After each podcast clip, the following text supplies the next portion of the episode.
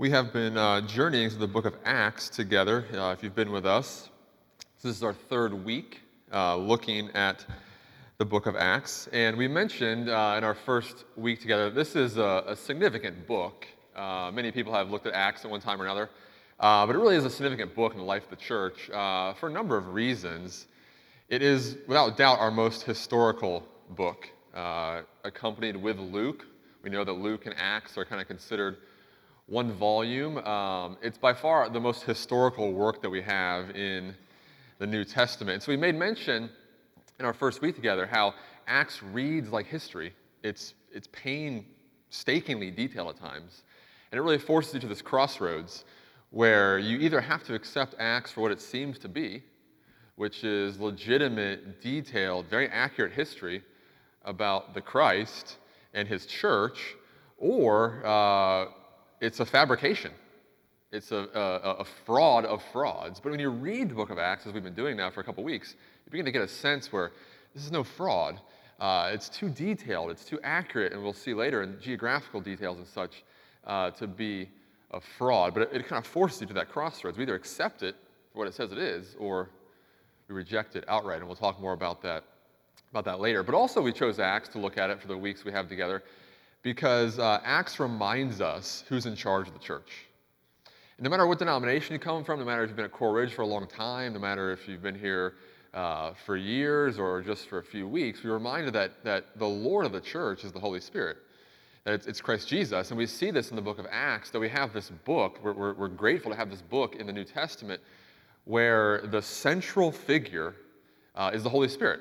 You know, you read Paul's letters and there's churches that are on center stage or certain individuals. Um, in Acts, you have the Holy Spirit front and center.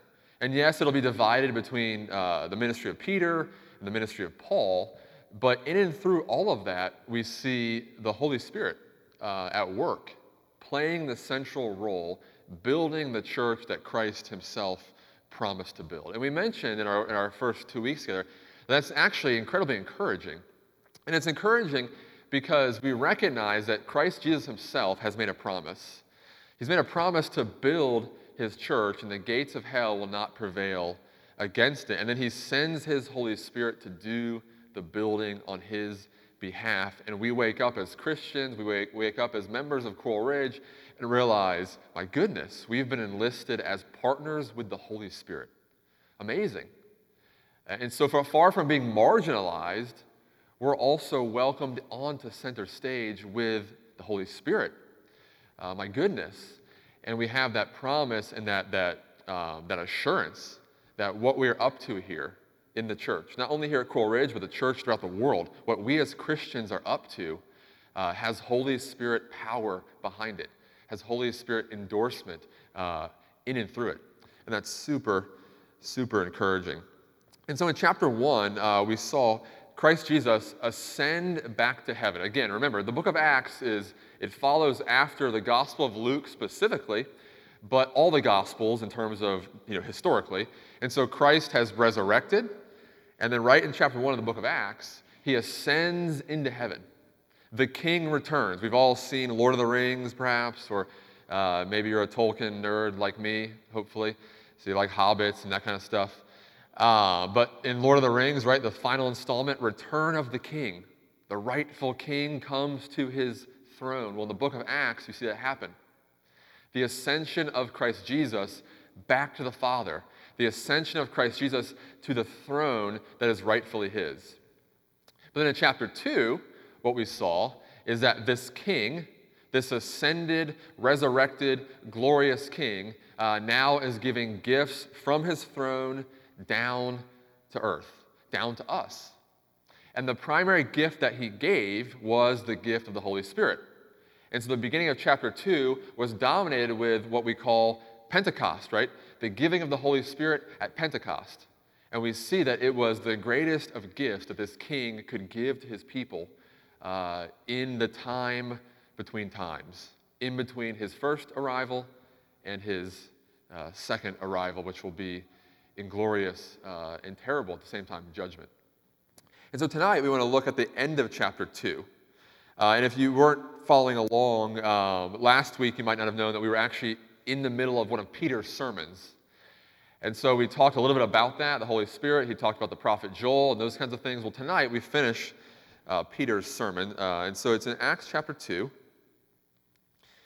beginning in uh, verse 22.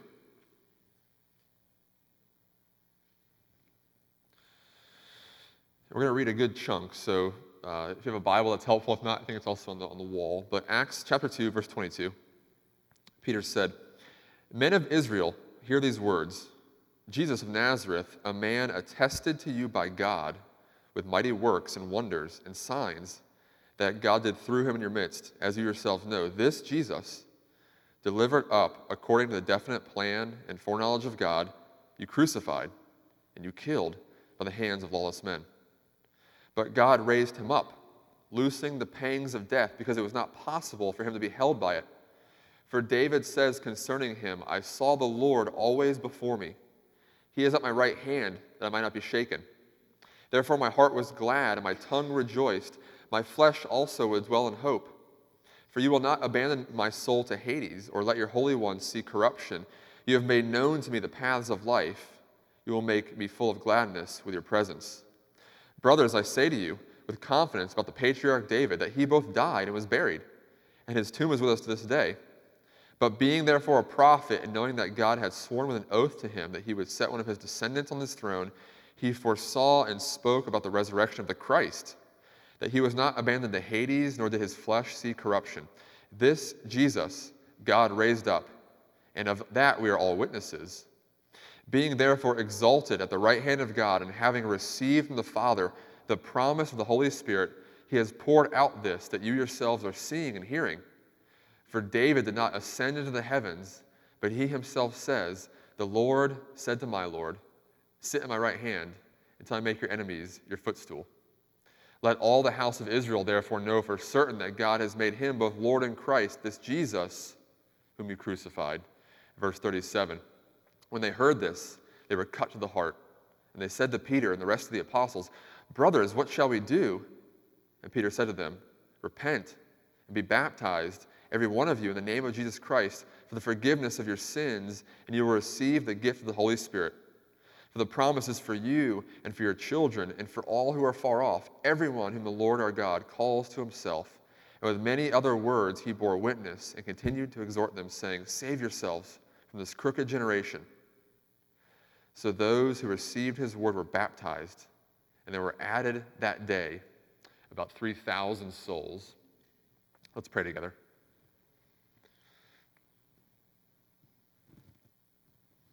Lord God, may this be true in our day. May your word go forth. May we know of the Christ. May we tell others of the Christ. And may thousands of souls be added to the number of your church. Father, would you bless our time here tonight? Would you give us understanding of this text? And would you, in and through it, remind us of your love, of your grace, of the Christ that you sent for us? In his name we pray. Amen.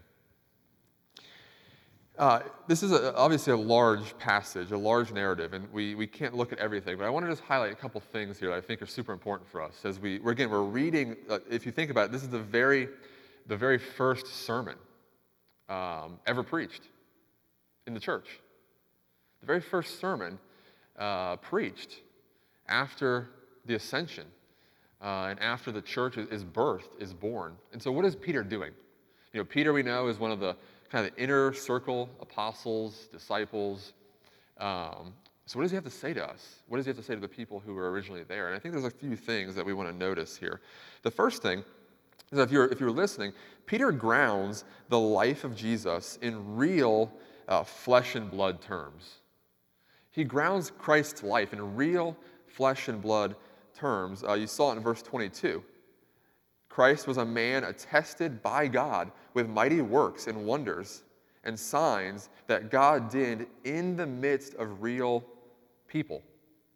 And he does this because he wants them to, to remember that, that, that Jesus was a person who dwelt in real time and space, who walked on real roads in front of real people. That one of the first scandals of the gospel is this idea of the incarnation. that God Himself would even bother to take on human flesh. We know later in, in Paul's letters that this idea of God becoming a man, God actually identifying with your sorrows and identifying with your struggles in life is foolishness to most of the world.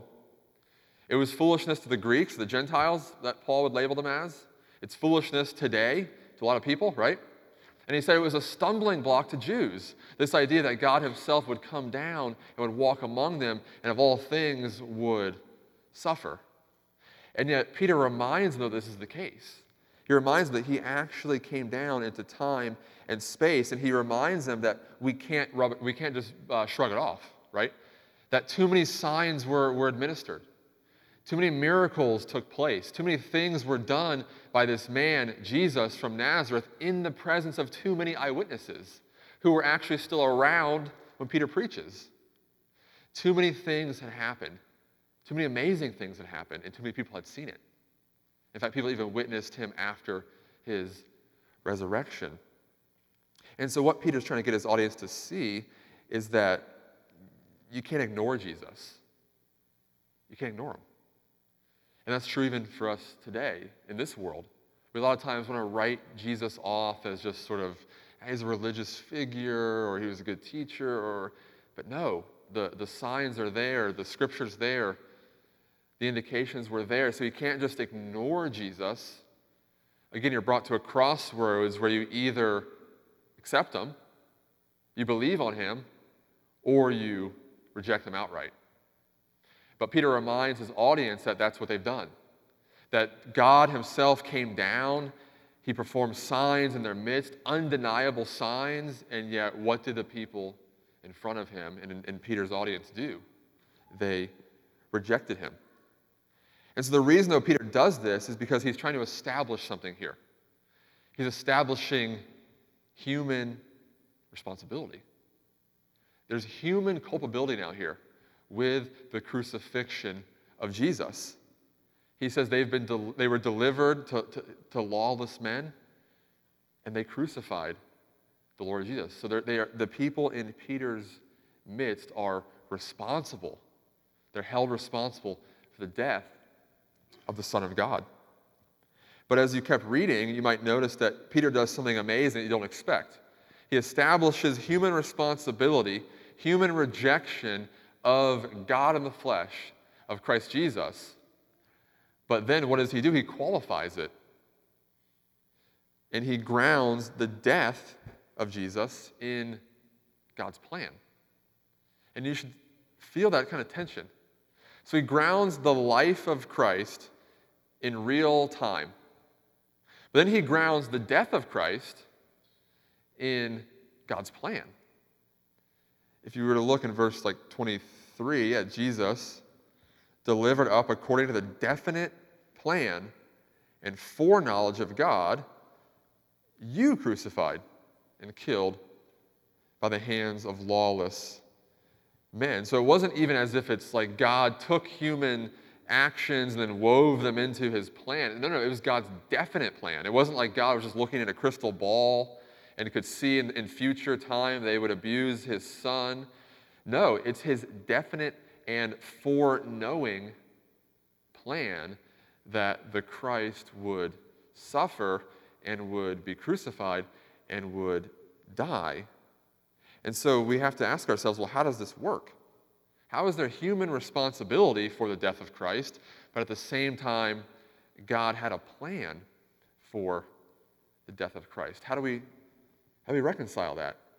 Now, spoiler alert, I'm not going to by any means put to bed the argument tonight, okay? We talk about this for thousands of years in church history, okay? Much ink has been spilled over this topic, so rest assured, I will by no means, you know, be an authority on this matter. But that's the question, though, right? How is it that he could, Peter could accuse them of crucifying Jesus, but at the same time say, but this is God's plan? In fact, you were part of God's plan in crucifying him. How do we reconcile human responsibility with God's providence or sovereignty? And I think what's amazing here, though, is how do the people respond? They're eventually sorry, they're repentant, but they don't have a problem with it.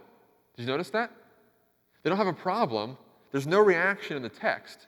They have no problem with the idea that they were guilty, but at the same time, all of this was part of God's plan. Isn't that amazing?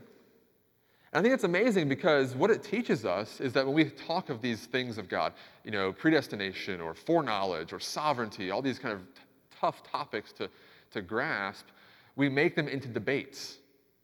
It's as if we want to take, you know, God's plan and, and make it an Excel spreadsheet, right? Uh, make it a blueprint where we can figure out exactly who's in, who's out, you know, when's Christ coming back, and how did this all work, and if God's God, then, and we want to make it an Excel sheet okay, that's very neat and tidy, and we debate. If you don't see it as my Excel sheet, then let's debate over this, right? But the people rightfully understand that this doctrine of God being sovereign, and, but yet things happening, isn't meant for debate, but for doxology. What does that word mean? For praise. It's an instance where we understand God is God, and we are not. That this is a mystery that we can't really get our arms around, and yet it elicits praise. Or in these people's case, it elicited, uh, elicited repentance. They go, My goodness, my goodness. And so we see this at work the marvel of God's grace that He can take even sinful actions, even the worst of sinful actions, and yet incorporate them, and yet use them, make them, if you will, uh, subservient to his ultimate plans of redemption. It's a marvel of God's grace. And that's, I think, the point of Peter's remarks here is that there's this human, wicked, sinful element that crucified the Lord Jesus. But yet he takes that worst of human actions and uses it to accomplish the greatest of results atonement for sin, um, freedom through faith. And so, in this passage again, we see Peter ground the life of Jesus in, in real flesh and blood terms. He grounds the death of Christ in God's uh, eternal, indefinite plan. Then he does something else. He grounds the resurrection of Jesus in Old Testament promise. Look at, um, look at verse 24. It says, God raised him up, Jesus, loosing the pangs of death, because it was not possible for Jesus to be held by it. Have you ever asked yourself the question, why was it not possible? We know he's God, but why that language? Why was it literally not possible for death to hold Jesus? yeah? Satan would have won. We can't have that happen. But think about for a second what was the origin of death? Why did death even enter into creation? Sin, right? We know that in the garden, uh, mankind rebels, and so death is the penalty for sin. Death is the price for sin, it's the curse of sin. But we often forget that death, at the same time as being a curse, was a, was a grace of God. Have you, have you realized that? It was a grace of God. Um, Tolkien, we thought about him earlier. Tolkien talks about how death is a strange blessing, okay? And why is it a strange blessing? Because in death, we're liberated. Have you ever thought about that? That it was a curse, yes, but it was ultimately a blessing because we're set free. Set free from what? The flesh. We're set free from the sinful nature that we have inherited. That's why in the garden, what did God do? He not only uh, condemned them to, to die now, but he then also bars them from accessing the tree of life. Why? He doesn't want his creation to perpetually live, to eternally live in a state apart from him, to live in a rebellious, condemned state. So they no longer can access the tree of life, and they will now perish. But in perishing, they have the opportunity to break on through to the other side and be given new life, to be given a new nature. And that's why Scripture then will talk about Jesus elsewhere in many different ways. Romans calls Christ the second Adam. Because the first Adam failed us, led us into damnation. I always thought it was funny that my parents named me Adam. I mean, the person that led the human race into damnation, right? Um, but the second Adam, okay, right? The second Adam uh, is Christ Jesus, okay? And where Adam failed, Christ was successful. And what did Jesus do? And we see it here in Acts. He goes through death, that all who trust in him might be transferred from the federal headship of the first Adam now to the second Adam. We might be transferred from inheriting condemnation to now inheriting life. So Christ is the second Adam. But he's also spoken of as, in Colossians, as the firstborn from the dead. Isn't that amazing? Again, the same thing is at play here, okay? The human race will die. But that's actually a strange blessing because for every single human that trusts in that second Adam, for every single human that trusts in Christ Jesus, what will happen to you? Your destiny will be the same as Christ's destiny. You will go to the tomb, but yet you will rise. You will rise, and you will inherit now a sinless, perfected nature. Hebrews talks about Christ as the pioneer of salvation, right? The one who literally blazes the trail ahead of you, okay? Who goes to the greatest of enemies, death, and slays him. And he leads now his procession after him. And we follow in his, his train, okay? Uh, through death into life eternal. And so it's not possible for, for death to hold him because he had other purposes for death. And we see that here grounded. But then, but then Peter goes on and he quotes from Psalm 16, if you were there in verse 25. And what Peter is also trying to do here is remind the audience, basically, that their forefathers, these are Jews, remember, he's saying, Your forefathers knew this. So he quotes from Psalm 16 there. So if you look in verses 25 through 28, he's quoting from Psalm 16. Uh, and it's a psalm of David. But what does David say? Interestingly enough, we could go back and read it. Um, verse 27, David says, You will not abandon my soul to Hades or let your Holy One see corruption.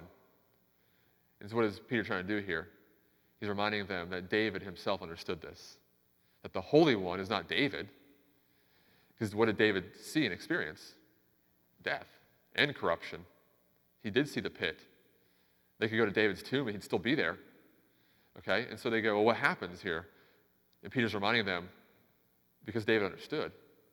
David wasn't looking at his own kingdom, but David was looking at the true king who would come, the true son of David who would come, the Holy One who would not see corruption, and why wouldn't he see corruption?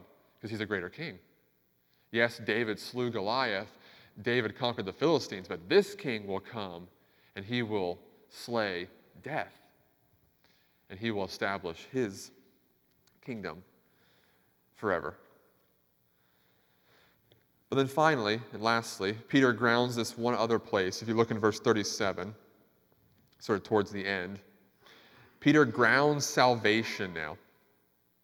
So he grounds the life of Christ, he grounds the death of Christ, the resurrection of Christ, and now he grounds salvation in the astounding grace of God. Look at the, the, the reaction of the people. So, after all of these things, Peter's educating them, he's unpacking these truths for them, he's convicting them.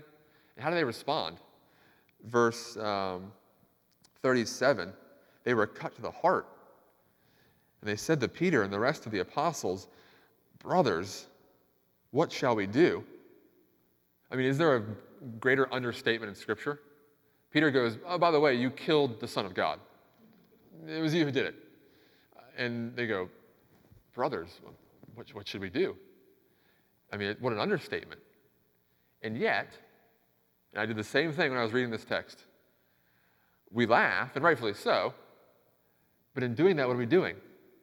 We're saying, can you imagine being in their shoes? Can you imagine being guilty of killing the Son of God? I can't imagine that. And then we go,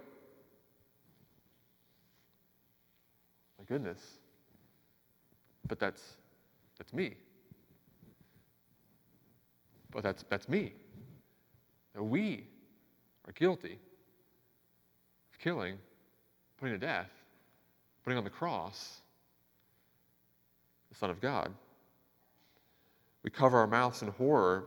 Think about the lyric of the, the great hymn that we'll sing uh, at the end Behold the man upon a cross, my sin upon his shoulders.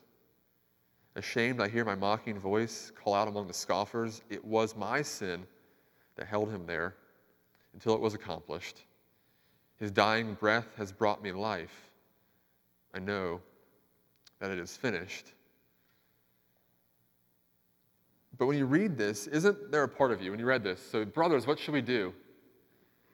Isn't there a part of you that thinks or expects, maybe a better way to say it, that Peter would respond, you, Are you kidding me? What can you do? You, you crucified the Lord Jesus, you crucified God in the flesh. There's no hope for you. We got to draw the line somewhere. I mean, yeah, God can forgive the prostitute, God can, can forgive adultery, God can forgive thieves and liars, but you put to death of the Son of God. We got to draw the line somewhere. And yet, what do we know from Scripture? What we know from Scripture is that, yes, there's differences in sins, and sins have different consequences, but when it comes to condemning us, all sins are equal. Only one sin, it only takes one sin um, for us to be guilty. And so we recognize here that every sinner who has ever lived, which is to say, every human, which is to say, all of us here tonight, myself included, contributed to the death, to the torment, to the crucifixion of God, of the Lord Jesus. And yet, with that enormous, that enormous blood guilt on our shoulders, that enormous weight on our shoulders, isn't it amazing how Peter responds? Brothers, what must we do? Repent. Repent and be baptized for forgiveness of sins. And we go, it, it can't be that easy. Surely it's not that easy. There must be something else required, something else we must do. And yet, in that simplicity of Peter's response, we hear the gospel. In that simplicity of Peter's response, we witness the unimaginable grace of God. The amazing grace of God that in his infinite love and infinite wisdom and infinite foreknowing plan, he took even the sin that we committed, the sin that put Jesus on the cross, and he used those things to effect the very pardon and forgiveness of our sins that we need. And it's amazing. And so we see the amazing grace of God. This is the, the, the mystery of grace, the paradox of grace. The question for all of us, and I, I pray that it's true, is do we know this Savior? Do we know this Savior and have we put our trust in His life, in His death, in His resurrection, and allowed it to change our destinies forever, to change the sentence over our life uh, from guilty to forgiven, to welcomed, to a child of God? Listen to these words as we close how deep the Father's love for us, how vast beyond all measure, that he should give his only Son to make a wretch his treasure. How great the pain of searing loss, the Father turns his face away as wounds which mar the chosen one bring many sons to glory. Behold the man upon a cross, my sin upon his shoulders. Ashamed, I hear my mocking voice call out among the scoffers. It was my sin that held him there until it was accomplished. His dying breath has brought me life. I know that it is finished.